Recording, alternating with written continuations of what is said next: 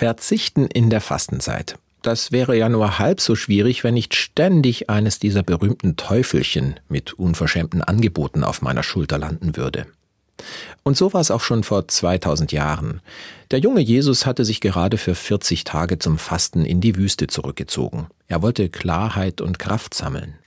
Und dann landet bei ihm der Teufel höchstpersönlich. Er stellt Jesus dreimal auf die Probe und sagt zuerst, Du kannst doch Wunder. Mach aus diesen Steinen hier Brot, dann ist Schluss mit Hungern. Auch heute noch ist Essen, Trinken und Genießen für viele ständig eine Versuchung. Im zweiten Anlauf schlägt der Teufel Jesus vor, wenn du Gottes Sohn bist, dann könntest du doch locker deine Arme ausbreiten und losfliegen. Was glaubst du, wie die Leute glotzen würden? Diese Versuchung ist schon etwas subtiler.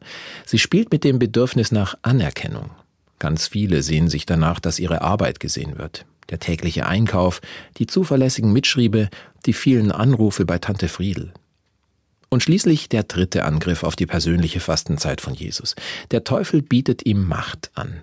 Er sagt, Du musst dich nur vor mir niederwerfen, und schon gebe ich dir die Macht über die ganze Welt.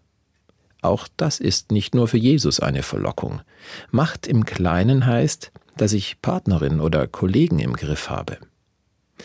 Erfolg hat der Teufel nicht. Jesus lässt ihn einfach abblitzen. Eine Scheibe von Jesus abschneiden hieße für mich, dem ein oder anderen Teufelchen auch mal die kalte Schulter zeigen zu können.